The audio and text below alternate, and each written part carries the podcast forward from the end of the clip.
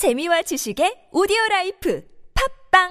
통일번영을 여는 북한 전문 통신 NK투데이 공식 팟캐스트 스케치북 174회 방송을 시작합니다.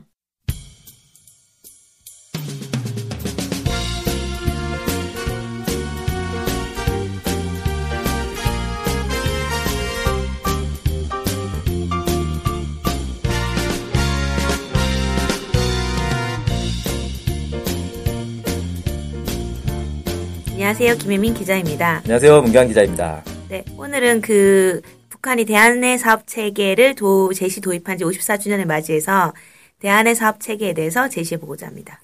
네. 말씀드리고자 합니다. 네. 네. 대한의 사업체계를 도입한 지가 54주년이 됐다면은 도입한 날이 며칠인 거예요? 12월 15일. 아, 12월 15일. 네. 그렇구나. 네. 대한의 사업체계. 대한의 사업체계 저는 처음에 대한의 사업체계라는 얘기를 딱 들었을 때 아, 뭔가 사업체계에서 이제 대안을 발견했구나. 네. 이렇게 생각을 했어요. 네. 근데 알고 봤더니 대안이, 우리가 흔히 말하는 대안이 아니라 공장 이름이 대안이더라고요. 네. 대안 공장? 네. 저도 대안이라 해서 대안인 줄 알았는데, 대안 전기 공장이 있었습니다. 네. 이게 어디에 있는 공장이에요? 남포시의 대안 구역에 있습니다. 아, 대안 구역이라는 게 있구나. 네. 대안 구역의 대안 전기 공장. 네. 그래서 이제 김일성 주석이 1961년도 12월에 여기를 방문해가지고, 공장 운영을 이런 식으로 하자. 이렇게 제안한 거예요. 그래서 북한식입니다. 이게, 이제 그 당시 소련이나 중국이나 이런 데랑 좀 다르게 북한식의 독창적인 어쨌든 경제 관리 체계를 만든 거죠. 아, 그러니까 사회주의가 다 일반적으로 이런 걸 하는 게 아니라 네. 북한에서 특별히 개발한 네. 이 사업 관리 체계다. 네. 이렇게 볼 수 있군요.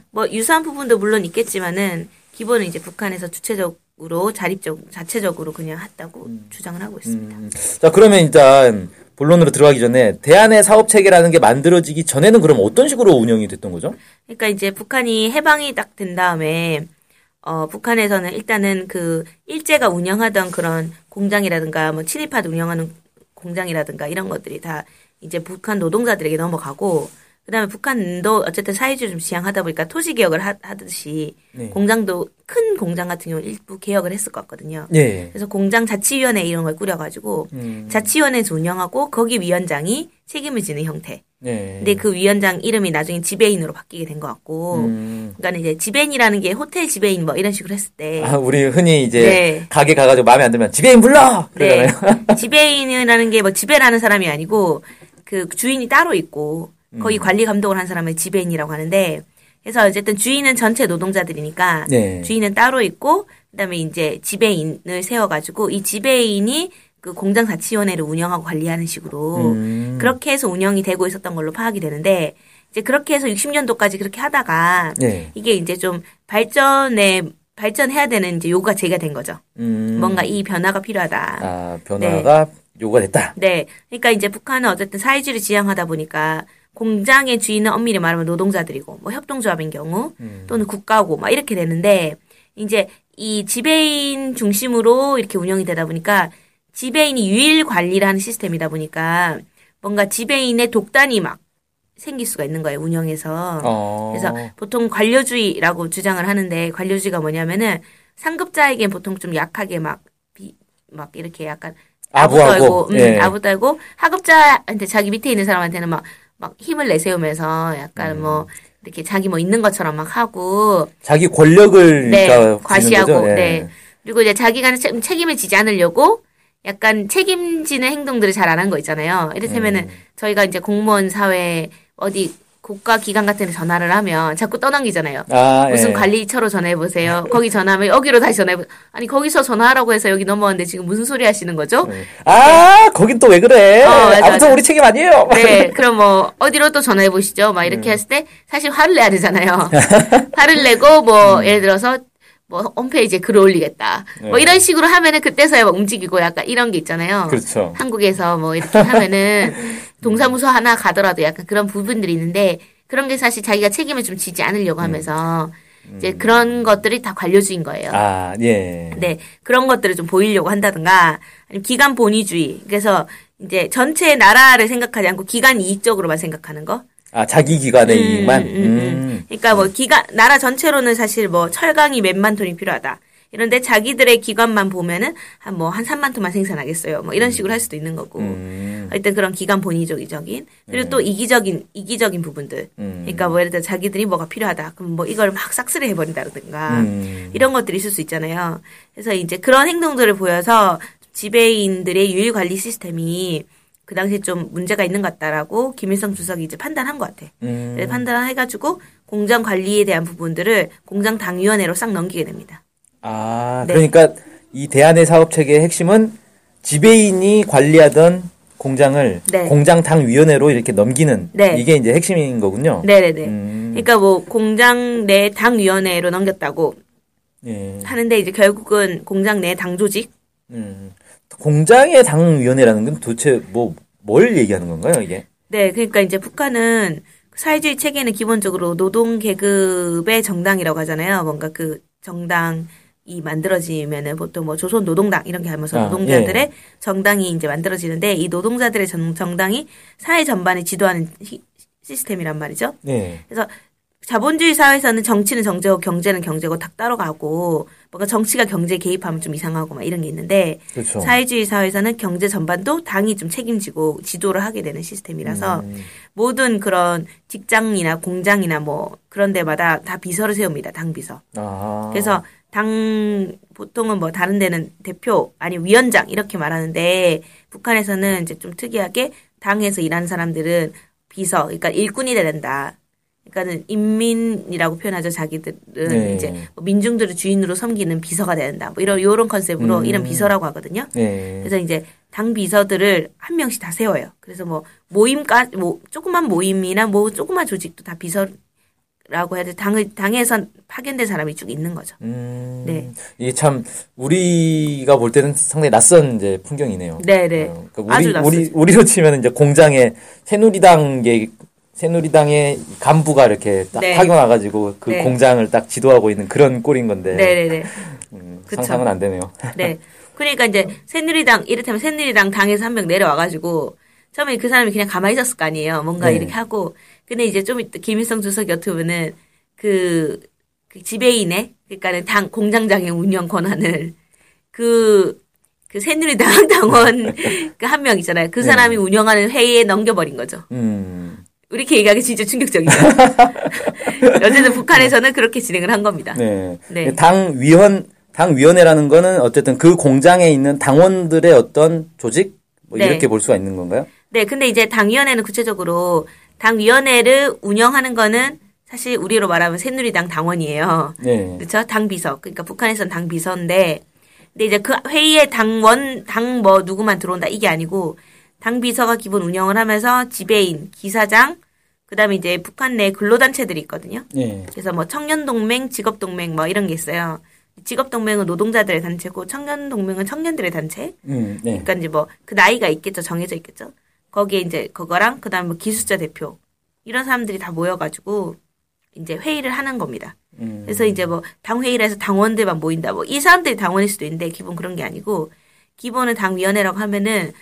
당 비서가 회의를 진행하면서 이 나머지 그 공장에서 좀 주요한 역할하는 사람들이 모여서 회의하는 자리다. 이렇게 볼 수 있겠습니다. 네. 그렇구나. 그러니까 뭐, 이를테면은, 다른데 사례를 뭘 들 수 있을까요? 저는 대학을 들 수 있을 것 같은데, 대학 학생회 같은 데에서 과 대표들이 모여서 회의하고 뭐 이런 느낌인 거죠. 그 자기 단위를 대표하는 사람들이 모여가지고 회의도 하고, 뭐 이런 식으로 해서 그 회의에서 최고 뭔가 중요한 것들을 결정하고 이게 딱 보니까 우리로 치면은 이제 공장의 당 비서라든지 당 조직이라든지 이런 게 존재하지 않으니까 도대체가 이제 비교를 할 수가 없고 네 진짜 새누리당 당원이 와서 다만 이제 뭐 비교를 하자면 이제 그 공장이 있으면 공장의 기사장은 있을 거고 네. 우리도 그다음에 공장장이 있을 거고 네. 공장에서 이제 노동자들이 있으니까 노조 대표가 있을 거고. 네. 이런 사람들이 모여가지고 회의를 해서 공장 운영을 결정한다. 네. 이런 의미로 보면 되겠네요. 네. 그렇게 보는 게 이제 좀 간편할 것 같아요. 네. 네. 그래서 이제 이를테면 그 회사의 최고 경영회의에 노동자 대표가 참가하는 결인 거죠. 네. 아주 우리로서는 도저히 받아들일 수 없는. 네. 노동자가 경영에 관여한다. 이건 네. 도저히 있을 수 없는 일이죠. 네. 네. 그래서 대안의 사업체계가 뭐 이런 거다. 네. 이렇게는 좀 알겠고. 근데 대한의 사업체계가 벌써 이제 50 몇 주년이라고 그랬죠? 아까 54주년. 네. 반세기가 넘게 지났는데 이 사업체계가 아직도 계속 유지가 되고 있는 건가요? 네, 기본적으로 유지되고 있다고 보면 됩니다. 근데 최근에 북한에서 특히 이제 고난 행군 이후에 네. 새로운 뭐 경제 조치들이 많이 있었잖아요. 네. 뭐 7일 뭐 경제 관리 개선 조치 뭐 이런 거라든지 네. 최근에는 또 무슨 그 뭡니까? 뭐 기업 책임제 뭐 이런 것들도 막 생기고 네. 그랬는데 이런 것 때문에 대한의 사업 체계가 많이 바뀌지 않았을까 이런 생각도 좀 드는데요. 네. 안 그래도 그런 얘기들 하는 사람들이 좀 있었나 봐요. 네. 근데 어쨌든 기본 대안의 사업체계는 수정되거나 폐기된 건 아니고 일단 좀 더 보완 강화되고 있는 측면이 좀 있는 것 같다 이런 건데요. 일단 지금 핵심적인 거는 애초에 이제 대안의 사업체계가 지배인 중심이었던 게 지배인 1인이 다 이제 전반 관리를 했던 거를 당위원회라 해서 집단적인 뭔가 지도체계로 만들어버린 게 획기적이란 말이죠. 네. 근데 그 과정에서 어쨌든 노동자들의 대표도 참가하고 이렇게 하면서 노동자들의 지혜와 창의성을 높이는 데 기여를 했다는 거예요. 그래서 기본은 기업 경영에서 노동자들의 참여를 보장한 거죠. 어떻게 보면. 그렇기 때문에 사실 7일 조치라든가 2002년도에 있었던 2013년도 12월 1일에 있었던 이런 조치들은 다 어떤 내용이냐면 본질적으로 봤을 때 2013년이 아니라 2012년 아닌가요? 아, 네. 2012년. 네네. 네네네. 2012년에 12월 1일에 있었던 이 뭐 그 조치라든가 뭐 이런 것들 같은 경우도 사실은 본질에 있어서는 어쨌든 기본은 노동자들의 참여를 더 독려하고 노동자들이 어쨌든 좀 더 적극적으로 기업에 책임을 질 수 있도록 하기 위해서 마련된 거기 때문에 큰 방향에서는 비슷한 부분이 있고 그다음에 이제 사실은 이제 연간 수립 계획 수립 같은 경우도 어떻게 보면은 더 사실은 노동자들을 주인으로 세우려고 한 것 같아요. 이전에는 어떻게 했었냐면은 약간 그 국가에서 계획을 짜는 거랑 공장에서 계획 짜는 거랑 같이 협의해서 진행을 했단 말이죠. 네. 근데 작년부터는 어쨌든 기업 차원에서 계획을 다 수립을 해서 기업에서 독자적으로 계획을 좀 수립하는 방향으로 기본적으로 그렇게. 그럼 국가에서는 그런 기업의 계획 수립에 전혀 뭐 관여를 안 하는 건가요? 네, 근데 당 차원에서는 좀 뭔가 이게 있을 것 같긴 한데 기본은 그 예년에 비해서 엄청 크고 막 이런 건 아니고 네. 기본에 이제 그 기업 차원에서는 그냥 딱 그것만 해주면 돼요. 그 국가에 내야 돼 바칠 뭐 세금이라고 해야 되나? 세금 개념으로 네. 국가에 이제 배정된 양만 내고 나머지는 네. 자기 맘이다. 네, 그건 나눠서 가지면 되죠. 네. 그런 시스템으로 이제 바뀌는 부분이 좀 있어가지고 네. 그런 게 일단은 대안의 사업 체계의 정신에 이런 데 맞지 않는 것도 아니고 네. 이어가고 있는 거 아닌가 이렇게 볼 수 있을 것 같아요. 네. 그리고 이제 특히 이제 뭐 그런 분위기 속에서 북한도 어쨌든 옛날에는 생산 목표를 다 채우는 게 목표였으면은 지가 얼마나 수익을 내느냐 이게 목표인 거예요. 옛날에는 생산량을 했으니까 일단은 무조건 많이 생산하기 장땡이야. 근데 지금은 네. 효율을 보는 거죠. 약간 들어간 자금이 어떻고 나온 게 얼마고 이런 걸 보면서 이제 효율을 더 높이기 위한 대책은 뭘까 이렇게 고민을 하게 사람들을 만들고 있다. 이런 측면이 있다고 봅니다. 네. 그리고 이제 독립채산제 같은 경우도 사실은 대안의 사업체계에서 나온 거거든요. 독립채산제라는 형태가. 네. 이제 독립채산제는 뭐냐면은 기본은 이제 독립된 회사가 있어가지고 이 회사에서 기본적으로 자신들이 운영을 쭉 하는 거예요. 네. 그래서 이제 자기들이 국가에 내야 될 부분은 국가에 내고 나머지 노동자들 나눠주고 아까 말했던 그런 걸 독립채산제라고 하는데 그 독립채산제 같은 경우도 대안의 사업체계 내용 안에 포함이 다시 돼 있었던 거거든요. 그래서 그 지역이나 대학 그 공장의 실정에 맞게 어떤 데는 이제 뭐 이렇게 하고 어떤 데는 또 이렇게 하고 어떤 데는 뭐 섞기도 하고 이런 식으로 해서 독립채산제를 좀 운영해오고 이랬던 게 있기 때문에 뭐 그렇게 이게 상반되거나 이러진 않다고 볼 수 있겠습니다. 네, 그렇군요. 네. 저도 이제 뭐 얘기를 하다 보니까 네. 이 대안의 사업 체계가 원래는 이 평균주의를 네.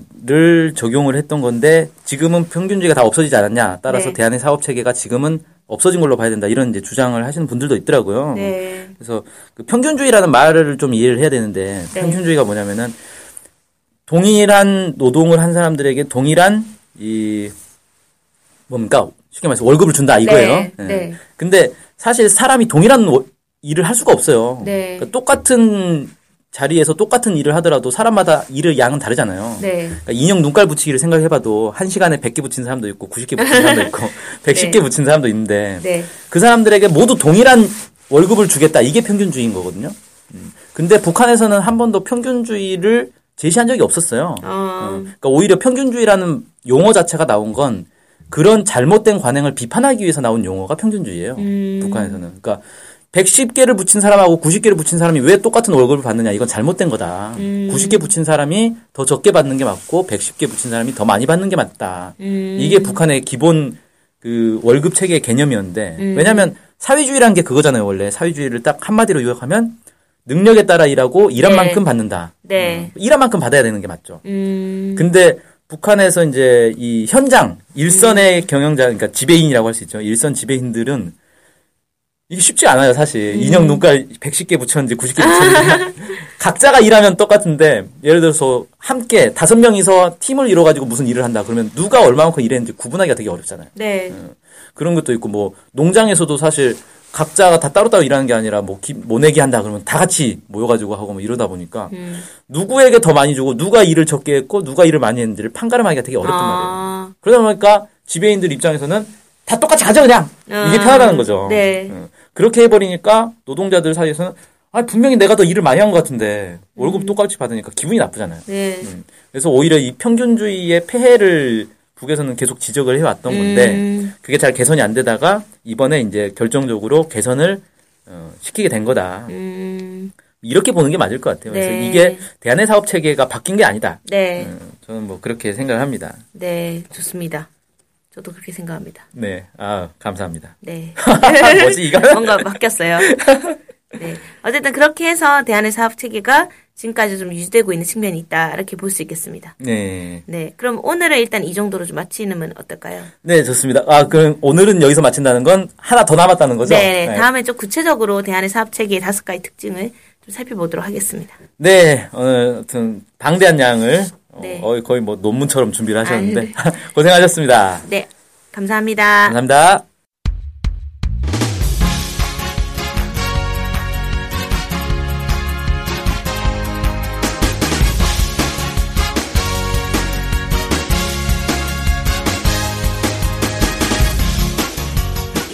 년 5월 1일 언론사 등록 이후 NK투데이에서 운영하는 홈페이지 블로그로 방문한 독자가 100만 명을 돌파했습니다. 우와, 100만 명이나? 네.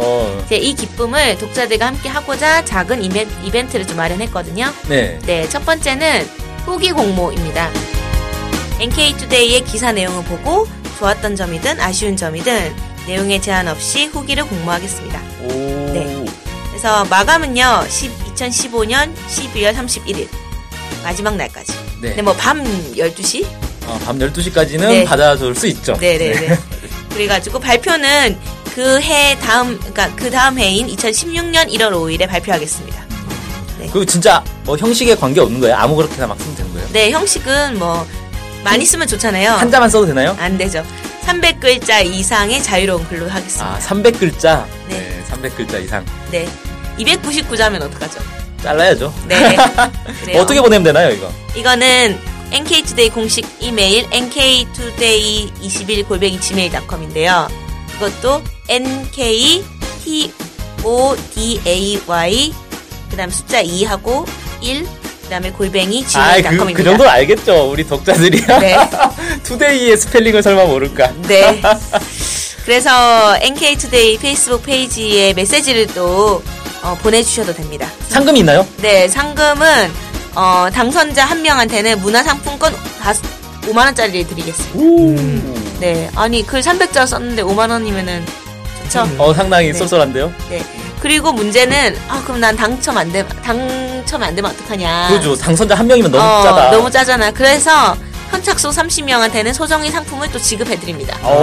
네, 기대해주세요. 31명이 안 넘을 거라고 생각하기 때문에 상품이 뭔지 공개할 수 없죠. 네, 그건 아시죠. 근데 좋은 일단 거예요. 일단 보내주시면 거의 네. 받으실 수 있지 않을까 싶습니다. 네, 100%예요, 100%. 그래서 선착순 30명인데 100%인가요? 그럼 네. 30명도 안 보낼 거라는 얘기인가요? 아니죠. 네, 그건 100%입니다. 네. 일단 네. 그러고 두 번째는 또 어떤 게? 네, 두 번째로는 공유의 신이라는 건데요. NK투데이 공식 페이스북 페이지를 통해서 저희 기사를 꾸준히 공유해주신 분들이 계십니다. 이런 분들께 감사 인사를 드리려고 하고, 저희는 지금 이제 10월부터 11월 사이에 기사를 많이 공유해 주신, 오늘 공유의 신이라고 이름 붙여가지고 신까지 네, 이름 붙여가지고 이제 선물을 드리려고 하고요. 선물이 뭔가요? 선물은 세계 양봉대회 우수상품에 우수상품 2관왕에 빛나는 콜 세트를. 오, 이거 엄청 좋은 꿀인가? 네. 꿀이 다 거기서 거기 아닌가? 뭐, 상 받았다니까 좋겠죠. 네, 세계 양봉대회라는 네. 게 있군요. 네. 네, 거기서 이제 나온 꿀 세트를 한 분께 드리고 2위와 10위 사이의 분께 또 소정의 상품을 하겠습니다. 그렇군요. 네. 또 10명까지 상품을 주니까 네. 10명 안에만. 근데 10월부터 11월 사이에 기사를 많이 공유해 주신 분들을 뽑아서 공유의 신을 네. 지정하는 거면 이미 끝난 거네요, 이건? 네, 사실 이건 끝난 거라서 더 하시기는 어려운데 네. 그걸로 끝난 건 아니죠, 사실. 아, 그럼 뭐가 있나요? 뭐가 있어요? 앞으로도 정기적으로 이걸 좀 진행을 해볼까 합니다. 그러니까 앞으로는 이번에 못 받았다고 실망하지 마시고 앞으로는 자주 공유를 해봐야 되겠다. 그러면 올 세트를 받으실 수 있는 기회가 있을 수 있겠습니다. 아, 그렇군요. 근데 페이스북 페이지를 모르는 사람도 있지 않을까요? 페이스북에서 NK투데이를 검색을 해보십시오. 네. 그러면 바로 나옵니다. 네. 영어로 NK 쓰시고 한글로 투데이 쓰시면 바로 나옵니다. 네. 네. 그 다음에 하나 더 준비했습니다. 100만 돌파 기념 강연회. 네. 네. 대망의 2016년이 곧 밝아올 것으로 예상되는데 한반도에 무슨 일이 펼쳐질지. 2016년 1월 16일 토요일 서울에서 천기 누설의 자리를 마련합니다. 무당이 오는 건가요? 아, 그럼요. 점치는 것 같은데. 네. 그래서 한 해 2015년 한 해 북한에서 어떤 변화들이 있었고 2016년에는 뭐 북한과 그다음에 남북 관계 전반에 걸쳐서 어떤 일이 예상되는지 이런 것들을 얘기하는 그런 강연 자리를 마련을 했고요. 네. 강연에 일단 날짜만 잡아놓고 시간 장소는 나중에 더 구체적으로 잡히는 대로 공지해드리겠습니다. 네. 와. 근데 뭐, 3개나 하다니 참 작은 이벤트가 아닌 것 같은 느낌이 드는데. 네. 대형 이벤트인데요. 네. 100만 돌파 기념 이벤트 많은 관심 부탁드립니다. 네, 관심 부탁드립니다. 감사합니다.